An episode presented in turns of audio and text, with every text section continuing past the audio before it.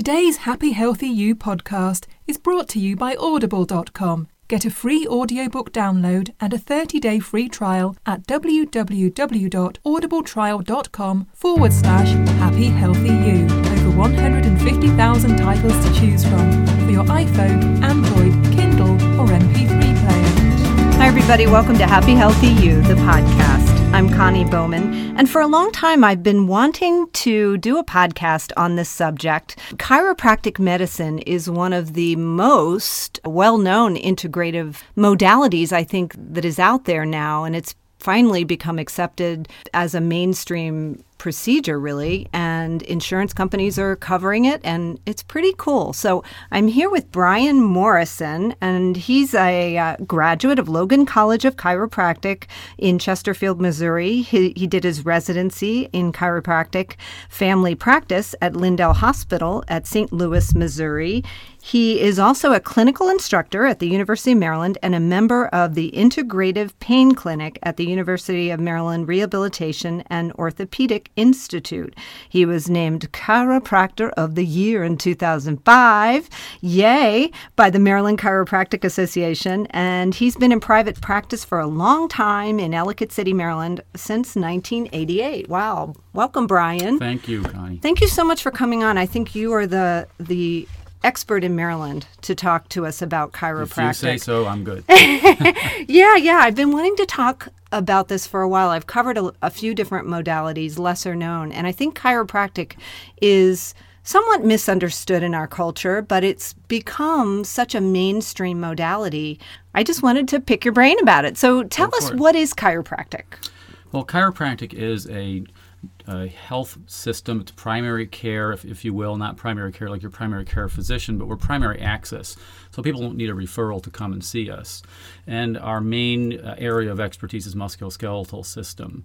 Uh, we treat neck pain, back pain, so forth. And our primary tool is manipulation, manipulation of the spine, manipulation of the extremity joints, uh, to try to restore function to the, the system. Yeah, and I can attest that it, it feels really good.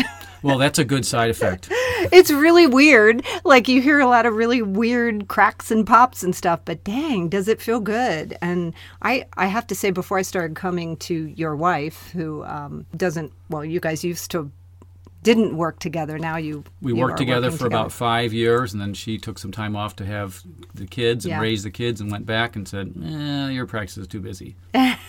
So, so when I, I I started seeing her, um, gosh, five years ago maybe, and I had this neck thing, I could barely turn my neck. Like when I was driving, it was it was really not good, and I had pain almost all the time, and I and it's gone. So Good for her. Uh, I'm good for you. yeah, yeah, yeah. I'm I'm really Hopefully, she taught you how to keep it that way too. she she has, yeah. You guys do good work there. So, in Greek chiropractic, I found this somewhere. Done means done by hand or manipulated. it's definitely a hands-on technique. There are some instruments that people use with chiropractic, but I would say probably 80 to 90 percent of chiropractors use a hands-on approach. okay.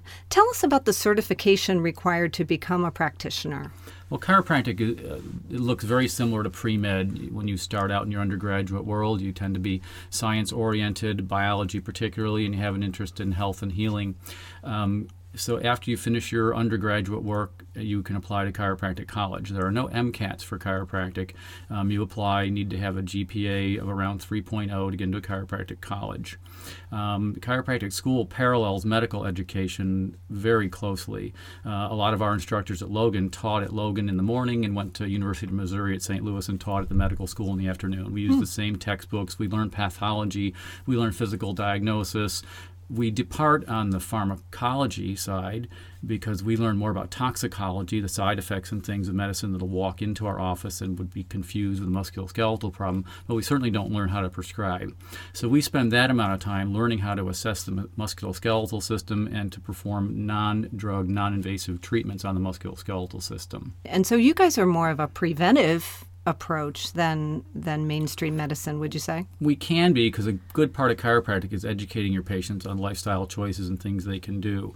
Um, also, if you look at uh, osteoarthritis. There's a, a very famous um, rheumatologist named Brandt who spent his life studying osteoarthritis, and he states that it, the um, osteoarthritis is really a result of wear and tear in the system from poor alignment at the level of the joints. Mm-hmm. So chiropractors seek to keep the joint alignment good, keep the lubricating fluids moving around, keep the muscles in balance so that the joints stay in balance, and we can hope to minimize that wear and tear effect. And chiropractic has been around for many decades now, right? Tell us a little bit about the history. Wow, wow. So How did it start? Well, Davenport, Iowa. I wish they'd picked someplace like Honolulu, but Davenport, yeah. Iowa.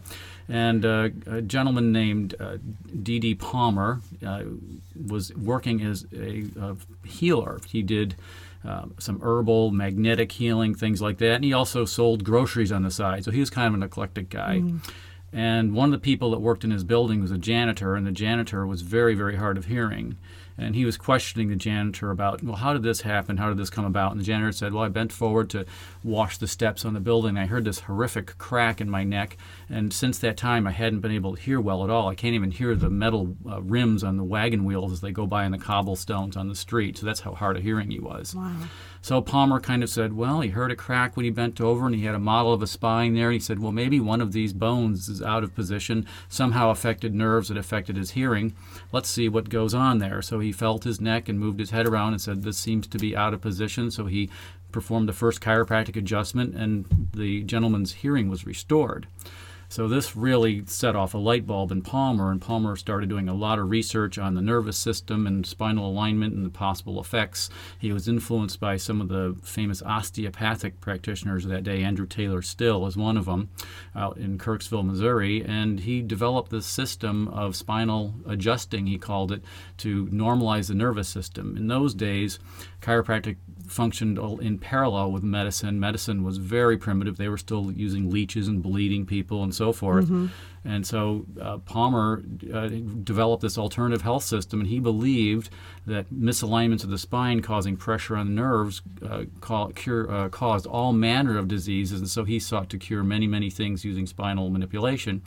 And one way or another, he got good results. And so he started a school a couple years later in Davenport, Iowa, and, and it's flourished from that time.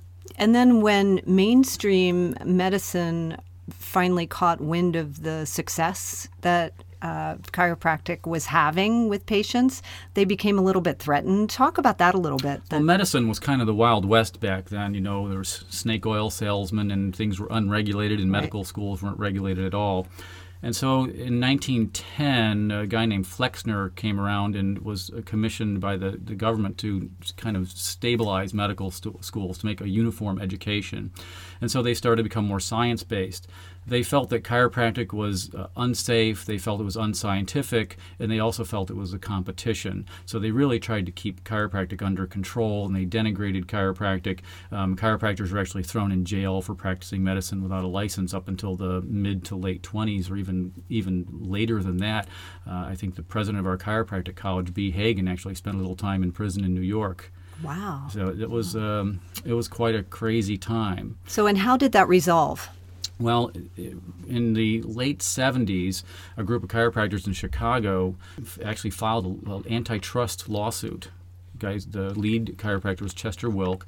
They sued the AMA for attempting to contain and eliminate the chiropractic profession through antitrust. And that lawsuit went on for a few years, but as lawsuits go, was not terribly long.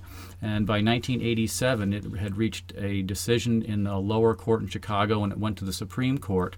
And the decision was that indeed the American Medical Association had been attempting to contain and eliminate chiropractic through all kinds of nefarious methods and means.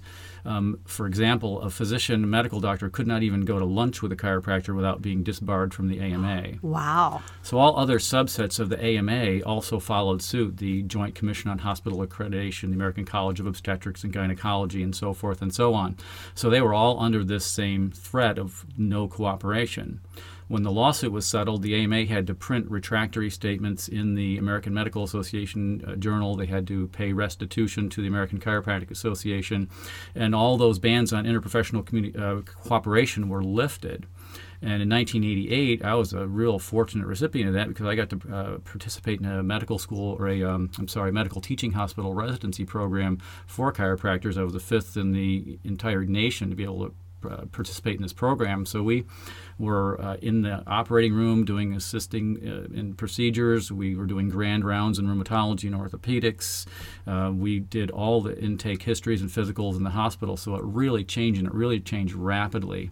So chiropractic became something that was no longer so you know a, a, such a threat and so uh, denigrated. So we really grew at that time. Yeah, and now it's a very respected modality. And can you talk about how maybe chiropractic has affected uh, traditional medicine in a positive way? Just well, one of the time? things that medicine, for all the detraction and things, even in the in the worst periods of time, they always said that if we were as safe as chiropractic, we'd really be doing something. So, for example, um, you unfortunately run the risk of having in, intestinal bleeding when you take something as simple as Motrin or ibuprofen. Right. And there's 17 to 20,000 people die every year from those nonsteroidal anti-inflammatory drugs from bleeding to death. Um, chiropractic has a safety record which is incredible compared to that.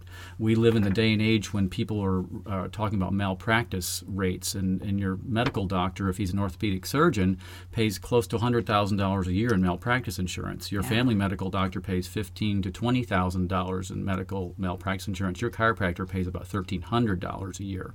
So chiropractic is very safe. So they looked at our safety record, they looked at our interest in educating our patients, they looked at our interest in preventive medicine, they looked at our interest in providing nutritional advice and information and exercise uh, and lifestyle information, and really took a lot of that into medicine. So now sometimes what happens is I'll have a patient that's actually referred by their physician who isn't sure that the patient has a musculoskeletal complaint, and they're just asking me, is this patient musculoskeletal? Is there something else going on there that we need to look at? And that's a big change. Yeah, yeah, that is big. And you were mentioning before the podcast that there there's a little bit of a um, incongruency in the amount of knowledge about the muscular skeleton. Can I say that musculoskeletal system? You can. Well Musculos- Let me say it faster. Musculoskeletal system. Musculoskeletal. Oh my gosh, that's hard. You guys try to say that. We'll practice that. Okay. Okay. So uh, between traditional medicine and chiropractic, right? There, there is there is quite a gap in knowledge there. Um, in 1997, the Journal of Bone and Joint Surgery published a research study that showed that recent medical school graduates failed a basic musculoskeletal competency exam 75% of the time. So they realized this shortfall as well. So medicine set out to re-engage and become more interested in uh, teaching about the musculoskeletal system. But I can tell you, I teach fourth-year medical students right now uh, twice a semester, and their knowledge still isn't really where it needs to be, um, even just in basic musculoskeletal anatomy. So there's still a lot of catching up to do physicians that use a chiropractor or someone that does manual medicine, musculoskeletal medicine like we do, really save themselves a lot of headaches. They don't have to worry about it. And I don't blame medical doctors for not being so boned up, if you will, on the musculoskeletal system. Good one, good Isn't one. that good? Um, because in one in treatment room one might be someone with diabetes that they have to talk to them about the diabetes, prescribe the right medication. Treatment two might be someone who has pretty serious cardiovascular disease. Treatment three, they might have someone who's a new diagnosis of cancer. Treatment room four, this guy's got back pain. yeah. So it really does get short shrift, even though back pain is probably the second or third most common reason people go to the physician. Yeah. Not having the musculoskeletal education, they don't really know how to assess it. So everybody gets 800 milligrams of Motrin, and when it gets beyond that, they get to go and get imaging, which is often a waste of time and money, or they get sent off to the surgeon. And so that's where the system kind of falls apart. Yeah. And that's where we can save the system a lot of money. Yeah, and it is a mind, body, spirit um approach. I think also in because we are a holistic entity as a That's you know, right. and even if we do have cancer or diabetes, you know, the alignment of the spine is still important to our to the whole the system. physical physical functioning is hugely important to your well-being. They just did a study that was published on the modality Reiki. Have you heard of Reiki? You probably Mm-hmm. yes, I'm done a Reiki practitioner. Well, there you go. myself. This study just Mm-hmm. showed that patients that have a cancer diagnosis have much better well-being if they're getting Reiki um, uh, done with them concurrently with their medical treatment. And this is why uh, Dr. Scalea brought Reiki and a bunch of other integrative medicine modalities, including chiropractic, into the integrative medicine program at Maryland and is introducing it at shock trauma. Yeah, that's Huge change. I love that. So tell us, how does misalignment of the spine happen in the first place? Well, misalignment's kind of a, a misnomer, if Okay. you will. It, it, it, the joints become in dysfunction. They just don't move as well as they should. They don't really move from position A to position B and out of line, but they just don't work in their normal parameters. Uh, so that can happen from a variety of reasons. One is if you just look at your posture as you sit at your computer all day. Those faulty, sustained, static postures put abnormal loads on the tissue, and the tissue fails or breaks down somewhere, and this causes those problems. Being overweight can cause those problems because there's excessive load on the system. Um, trauma, of course, slips and falls, things like that. Stress. When people get under stress, they activate certain parts of their musculoskeletal system from clenching their teeth to shrugging their shoulders to holding themselves tight I or small. Everyone does that. And so all those things manifest in the musculoskeletal system. Anything that's held long enough is going to create a change. Even athletes, right? I just ran a half marathon on Saturday, so I'm probably sitting here kind of misaligned. we, well, athletes are probably some of our best patients. Mm-hmm. And it's intermittent athletes that are our best patients. So golfers are wonderful because they spend most of the winter sitting around watching golf. Right. And then when the weather changes, they go out and play golf like the guys they've been watching, and that becomes a problem. Yeah. Auto accidents, yard work, you name it. So that's what mulch brings is the best. mulch. Yeah, yeah. mulch is the best. Well, shoveling snow is is bad too. We had a It pretty is. bad winter. So, uh, and then the other thing I like about coming to your practice is you guys really endorse the importance of strengthening the core to stay in alignment. So you not only do you do the uh, the adjustments, but then you educate your patients on the importance of keeping the core strong and teaching exercises to do that. And I think that's really that's a you want to talk about. It's key. Yeah. Um, we we we're we're only as good as you describe, really, for a reason. Chiropractors are not out there lobbying for prescription rights. We don't want to lose this ability to treat pain and dysfunction with with me, uh, without using medication by using our hands by using functional methods we don't want to fall into that trap so we want to be able to keep the medication use a minimum um, you obviously read every day about the abuse of medication and you know how it falls into our youth hands and people abuse it they become addicted um, and just ruins lives and careers and that's really something we have to be aware of Are you learning anything from your work in the integrative pain clinic at the University of Maryland about uh, pain management? Is there anything on the horizon that looks promising? There's a lot of things on the horizon that are promising. I teach a class in pain for the um, fourth year medical students and also when we do uh, conferences. And one of the big things we know about pain is there are no pain sensors in the body at all. All pain is an experience in the brain. You have sensors in your body that just detect pressure, temperature, movement, and you have special sensors that are called nociceptors. That means when the pressure is a little high or when things are a little different, those sensors are triggered and they send an alarm into your spinal cord. Hmm. Your spinal cord then says a message to your brain that says, Hey, this is different than usual. Can you kind of compare this to something else we might have seen in the past and tell me if this is dangerous? And if the brain says, yeah, that's really dangerous, then you have pain because pain is there to protect you. Hmm. So when you have pain, it says, avoid this, get away from that, pull away from that, do whatever you can to get away from that situation. So if you look at the emergency room, for example, f- it's estimated that 40% of people that go to the emergency room with horrific injuries are there with, they, they don't have any pain and they're not in shock they can talk to you. One of the biggest comments from people that are in like bitten by a shark is, I, all I felt was a bump. Wow. So they don't feel pain. So pain is a, totally an output of the brain. So we're learning about this, and then we're learning how to use manual therapy, nutrition, psychology. Um, different things we do with imaging is how you look at things and look at others um, all to help modulate that pain with patients. And we've seen some really interesting things. On top of this, we look at people's nutritional status. If they need intravenous infusions of nutri- nutri- nutrients, we can do that. Um, if they need acupuncture for helping externally with pain control, we have all those things at our disposal. So the integrated pain clinic is fantastic because the person comes in, and these are usually chronic pain patients. Sure. They're seen by a, var- uh, a, an initial medical evaluation by a, a medical doctor who understands all these integrated modalities.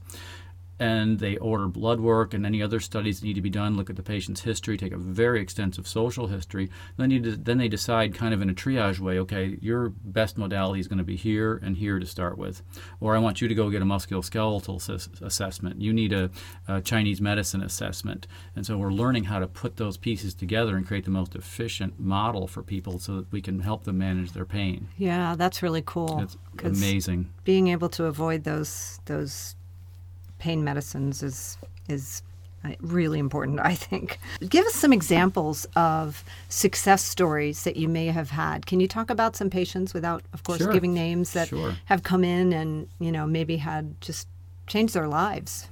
Um, you know, we see those. You know, um, it's almost you almost take things for granted sometimes. Mm-hmm.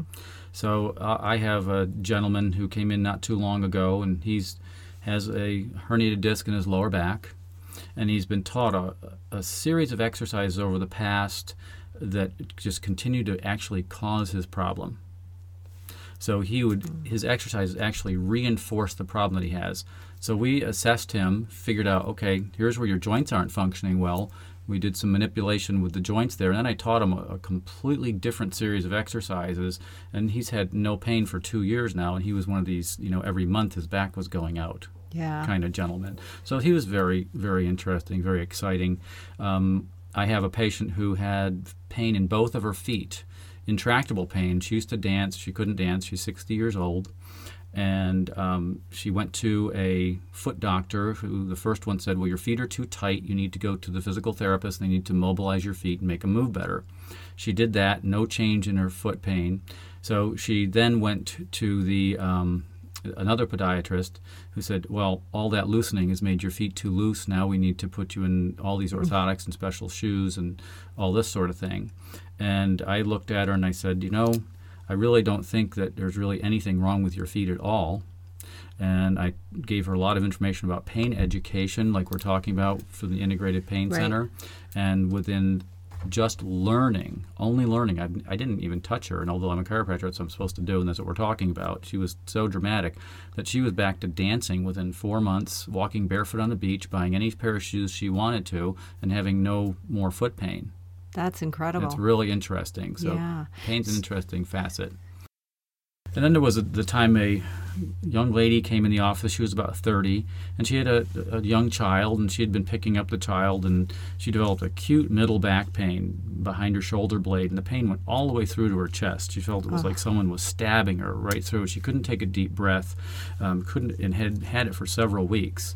So we assessed her, and it was very clear that the joint where the rib on the left side attaches to the spine was not functioning or not moving well. So I laid her on her stomach on the table, and your the, the cracker pop that's so famous Right. was just very, very noticeable when we manipulated her. She kind of gave a little yelp, and I was like, "Uh oh, what's going on there?" And she got up off the table, and she took a deep breath in, and she moved and turned, and that was it. She was done. Wow, yeah, that's All the fixed. worst when you Yeah. have that pain and you can't get a deep breath. Yeah. That's just the worst. Yeah, she could not gather a deep breath, and her she had been to her physician, and um, she went back to him and said, "My chiropractor told me I had a rib that was out of line." He said, "Oh, I've never heard of such a thing."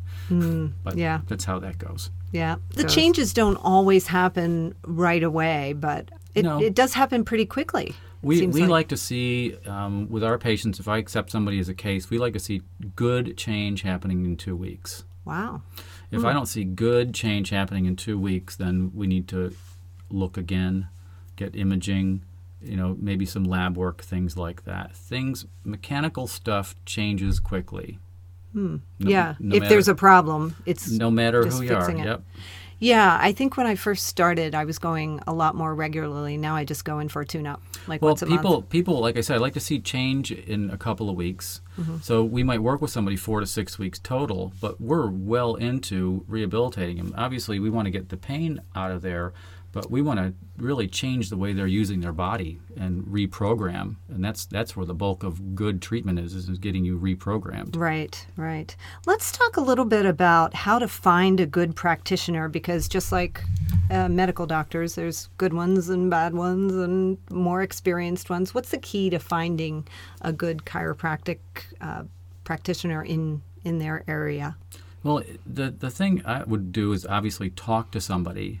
There are lots of people that use that overuse X-rays, so you really want to avoid overuse of X-rays.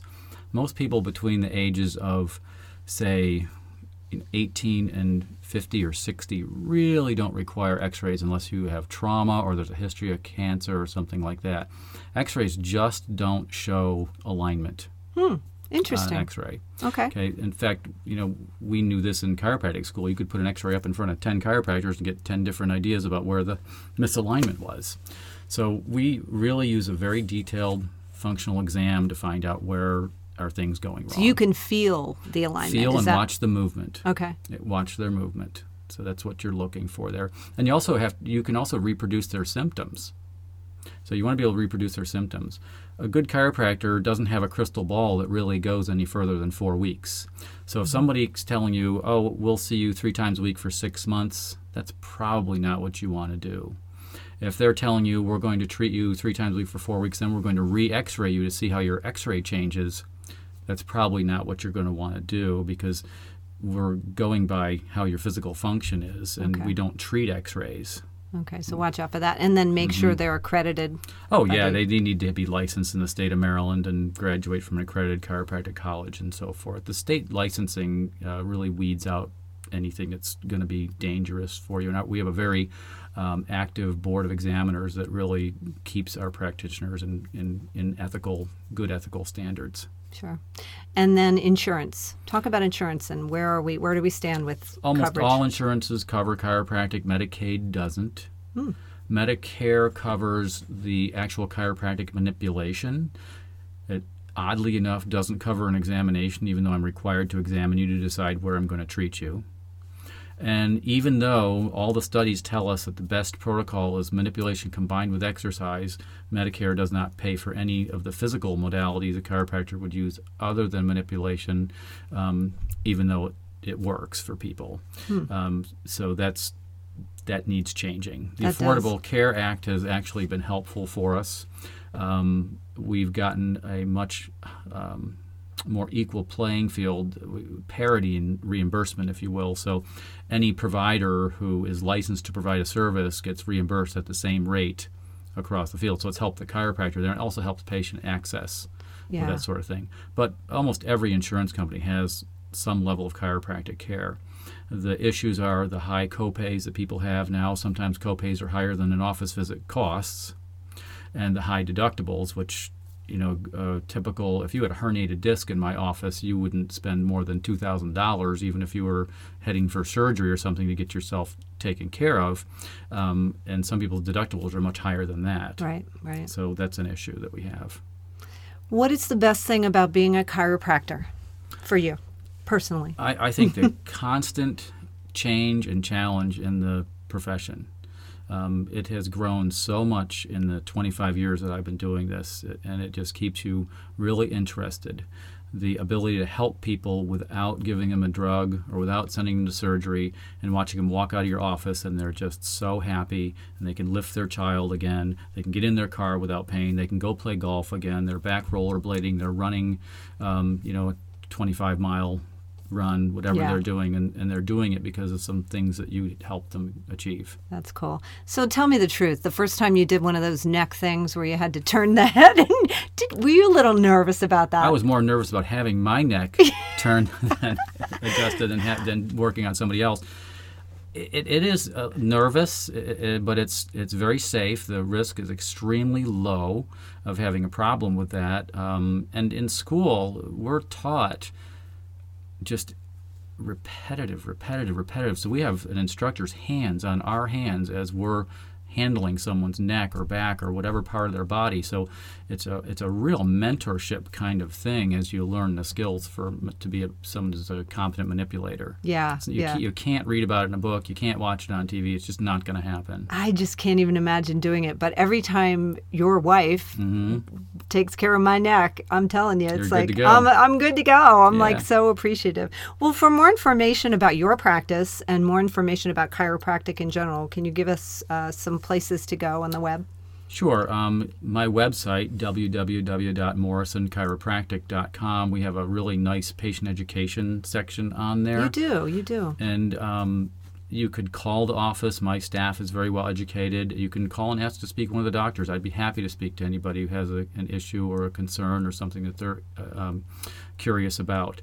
Um, my office is in Ellicott City, and my wife's office is in Clarksville, Maryland. Maryland, okay. Yeah. Um, and I don't know if you want phone numbers or anything. Well, they like can probably find it on, on the um, website, on the website, and then for more information about chiropractic in general. The American Chiropractic Association really is your best Okay. source. They're a nationwide uh, organization. Most chiropractors belong to the American Chiropractic Association. Uh, very well organized website and full of good factual referenced information. Awesome. Well, thank you, Brian. This has been really interesting. I learned so much more about chiropractic than I I already liked it. So, There you go. but I'm I'm I'm really impressed with the um, wealth of knowledge that you guys have, and and Well, and keep up the good work. Thank you. Keep It's- cracking those necks. Yeah, we do it all for the patients. You know, it's it's just to help people get on with their lives and have a better quality of life. Is really It's really a do it. healing mission for, for the best of us. Thank you so much.